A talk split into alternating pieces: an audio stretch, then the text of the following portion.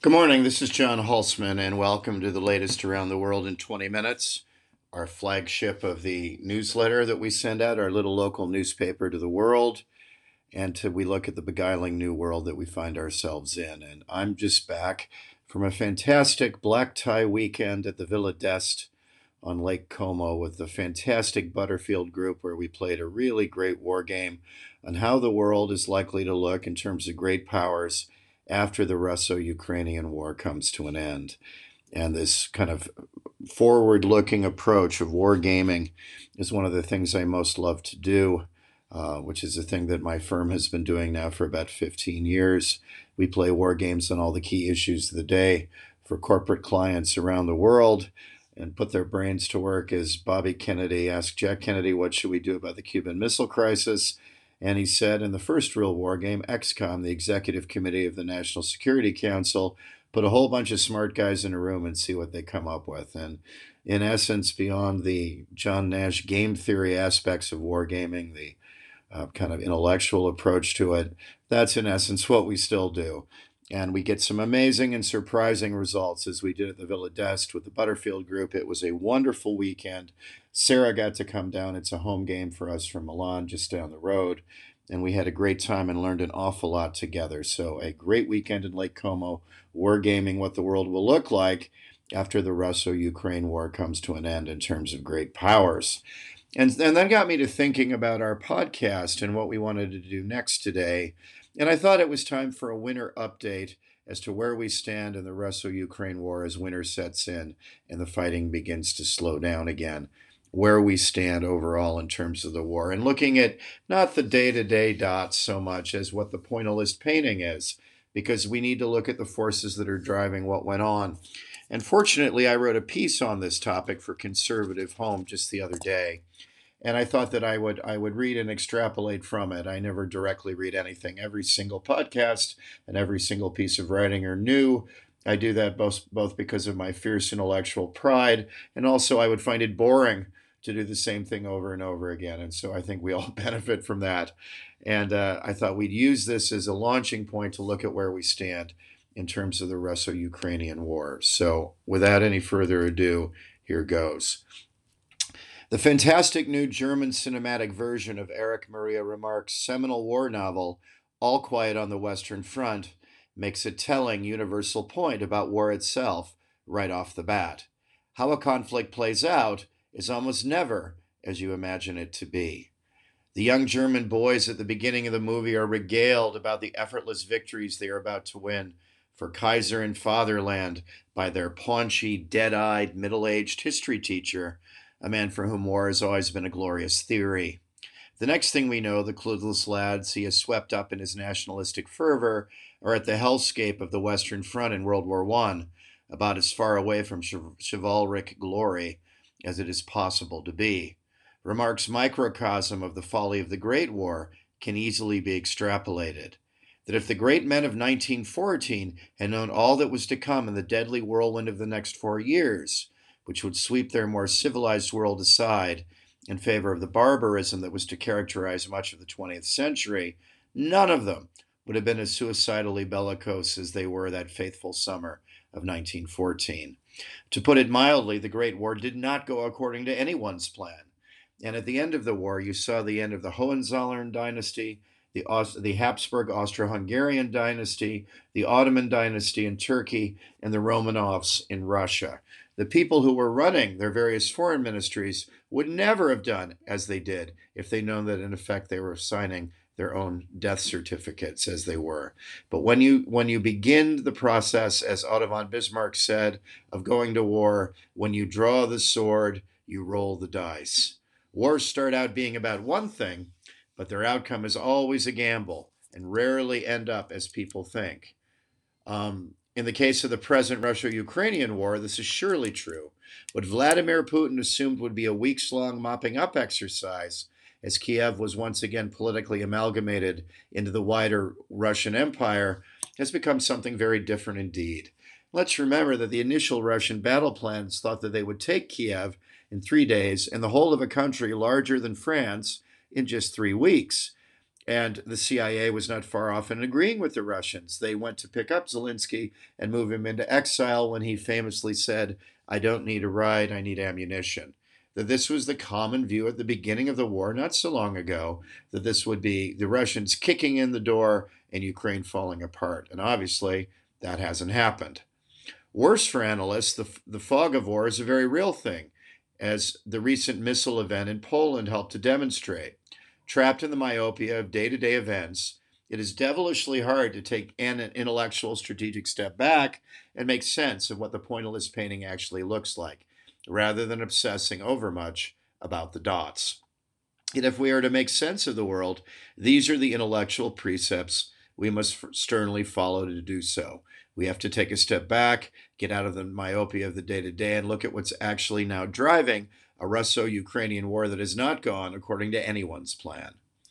In the case of Ukraine, there are presently at least two hidden truths that bear a lot more discussion as they reveal the trajectory of the war rather than merely what is happening on any given day.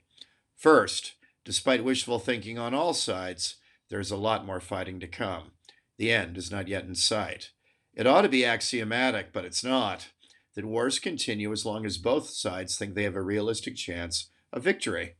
In both the Russian and Ukrainian cases at present, both Kiev and Moscow think that spring can still lift them to dominance over the other. In the case of Moscow, despite the recent humiliating defeat at Kherson, Putin still has reasons to believe that ultimate victory will still be his. First, Russia's new position on the east bank of the Dnieper River, which neatly bisects Ukraine, is far more defensible than was, Russia, than was the Russian army's line awkwardly jutting across the river to Kherson. By withdrawing, they've made their military position, ironically, a lot easier. Putin's troops had time to dig in before they executed this long planned retreat. With winter setting in, and with Ukraine perennially short of arms, the Russian army hopes to regroup during the winter lull before the spring campaign of 2023. As ever, Mother Russia looks to winter to help it and to harm the enemy. Also, on the plus side, the Kremlin plans to put 300,000 new troops in the field. While the actual number will be smaller, experts estimate that only 180,000 uh, will be managed to make it to the front line, and these will largely be cannon fodder. But while they're while they'll be raw and often indifferently trained, as Joseph Stalin put it, at some point, quantity becomes quality. If you have that number of people, it does strategically matter, whether they're well trained or, in this case, very badly trained. Putin had tried to avoid this draft as long as possible, as politically it puts his regime in danger, as average Russians become more affected by the tragedy of the war itself. But in gaining use of this new mass of men, there is an immediate military upside. He can hurl these new troops at the Ukrainians, at a minimum blunting their advance, because at the moment the strategic advantage is with the Ukrainians, and then wait for Western war weariness to further his cause. In other words, Putin is going back to the old czarist saw that his people can deal better with suffering than the Westerners can deal with suffering. For all these reasons, and despite the military calamities that have befallen him, the Russian elite still believe that ultimate victory in the war is possible. It will fight on. But given its recent surprising successes at Kherson and around Kharkiv in the northeast of Ukraine in the fighting front, Kiev is greatly encouraged and of no mind to end a conflict where the military momentum presently lies with them. The Biden administration, which in sending more than half of all military and civilian aid to Kiev is in essence, is in essence Volodymyr Zelensky's patron, shows no sign of flagging in its support for the Ukrainian cause. More advanced weaponry has arrived in Ukrainian hands, most famously the HIMARS multiple rocket launcher, and with time and practice, Ukrainian troops are using the new advanced weaponry to increasingly deadly effect.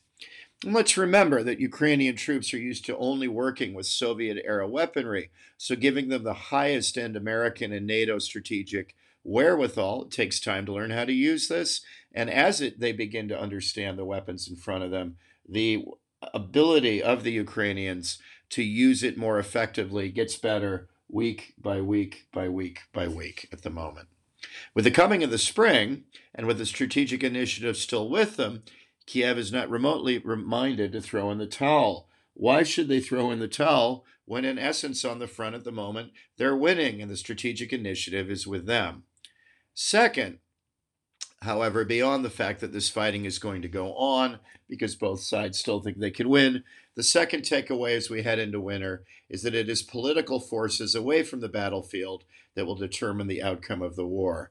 As Clausewitz said, war is politics by other means. It is the outside politics that drive what goes on on the Ukrainian front. And we have to keep our eye on this ball if we're ever going to understand in political risk terms what's going on. The two key present political drivers of the war are simple to explain as they are hard to gauge.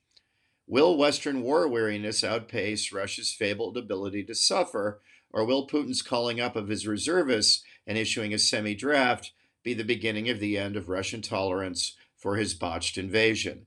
The key political question is whether Russian or Western weariness comes to a head first in the coming year in 2023. For the West, the good news is that Europe that the European scramble to secure energy supplies for the coming winter has been tactically successful, most of the storage tanks in Europe are around 90% full, which is in excess of normal EU directives. Europe will be able to get through the coming winter. Don't buy the apocalypse now of the mainstream media. In the short run, by scrambling and throwing plates in the air, Europe is going to be able to get through the winter. But what about the next one? For the EU's scramble to throw policy plates in the air in terms of its energy policy must not obscure the devastating fact that Brussels has no plan to get through the next winter. It will take time for the German engineers to construct the vast liquefied natural gas terminals, the LNG terminals in the north of the country, to offload American shale, which is part of the answer in the medium run to them covering up the whole of their ruinous dependence on Russia. Likewise, gas rich Qatar would like to help, but its long term contracts until recently have been with Asian countries, so even if it wants to help, it's going to take time for Qatar to go through those contracts and then readjust contracts for Europe. There will be more gas from the Netherlands and Norway, particularly Norway is a no-brainer for 20 I played a war game 20 years ago with the EU where the obvious outcome was you hedge on your your your involvement with Russian gas. You do more with shale and the Americans even if you don't like them. You do more with Qatar even if you don't like it and then you up the gas intake from the Netherlands, which are part of the EU, and Norway, where there's no political risk at all. Of course, they didn't do this, and now that's what they're having to do to try to save themselves.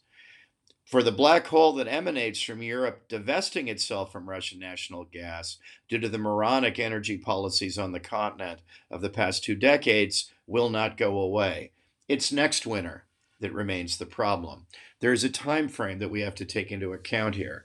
And the end of 2023 is when you're going to see a crisis because the LNG will not terminals will not all be running and so there'll be a limit to American shale. Qatar will not have changed all its contracts, which takes time, and even allowing for more gas from Norway and the Netherlands. A new pipeline may have to be built from Norway. That takes a lot of time, and the Netherlands alone don't have enough wherewithal to make up this vast difference. So it's next winter that remains the problem. Is Europe really prepared to theoretically support a Ukraine most of its citizens have never visited? Given the practical economic and social costs that may ensue. This is not a first order priority for a European if you live in Spain. What happens in Ukraine? It is if you're Polish, but Europe and the EU is continental. And that means not everyone looks at Ukraine the same way. And for many countries, to put it mildly, what happens in Ukraine is at best a second order interest, not a first order interest. And is a decadent Europe really prepared to genuinely make sacrifices for anything, let alone for something that is a second order priority for much of the continent?